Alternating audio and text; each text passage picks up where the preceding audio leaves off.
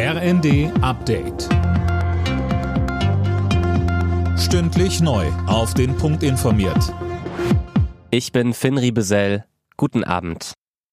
Seit heute früh streikt das Bodenpersonal der Lufthansa inmitten der Ferienzeit. Die Gewerkschaft Verdi will so den Druck in den Tarifverhandlungen erhöhen. Die Lufthansa hat an den beiden größten deutschen Flughäfen Frankfurt und München fast alle Verbindungen gestrichen. Die Bundesregierung hat grünes Licht für den Verkauf von 100 modernen Panzerhaubitzen an die Ukraine gegeben. Das berichtet der Spiegel. Demnach hat der Rüstungskonzern Kraus Maffei Wegmann eine Herstellungsgenehmigung vom Bundeswirtschaftsministerium erhalten. Kosten laut KMW 1,7 Milliarden Euro.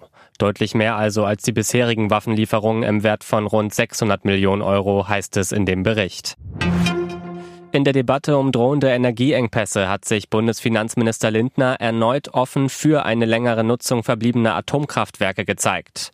Es muss in jedem Fall eine Stromlücke verhindert werden, so Lindner. Es ist ja zu erwarten, dass in den nächsten Monaten und möglicherweise auch Jahren verstärkt mit Strom auch geheizt wird. Also müssen wir alle Kapazitäten zur Energieerzeugung äh, erhalten.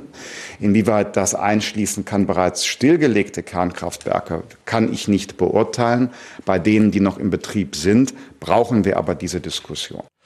Auch der Koalitionspartner, die Grünen, rücken ja inzwischen von ihrem strikten Nein zu einer Laufzeitverlängerung ab.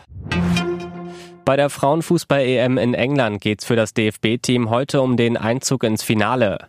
Die Mannschaft von Trainerin Martina Voss-Tecklenburg trifft am Abend auf Frankreich. Mittelfeldspielerin Lena Oberdorf erwartet einen harten Gegner. Wir wissen auch um Frankreichs Stärken, gerade auch in der Offensive. Dem geht es dann, sich entgegenzustellen. Aber ähm, ja, wir, wir haben es analysiert, wir, wir haben unseren Plan. Deswegen werden wir alles reinhauen und dann sehen, was da rauskommt. Anstoß ist um 21 Uhr.